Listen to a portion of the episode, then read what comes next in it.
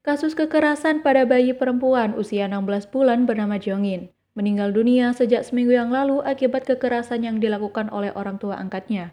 Masyarakat Korea Selatan membuat petisi daring dengan hashtag Sorry Jongin sebagai wujud keprihatinan sekaligus penyadaran akan pentingnya perlindungan anak.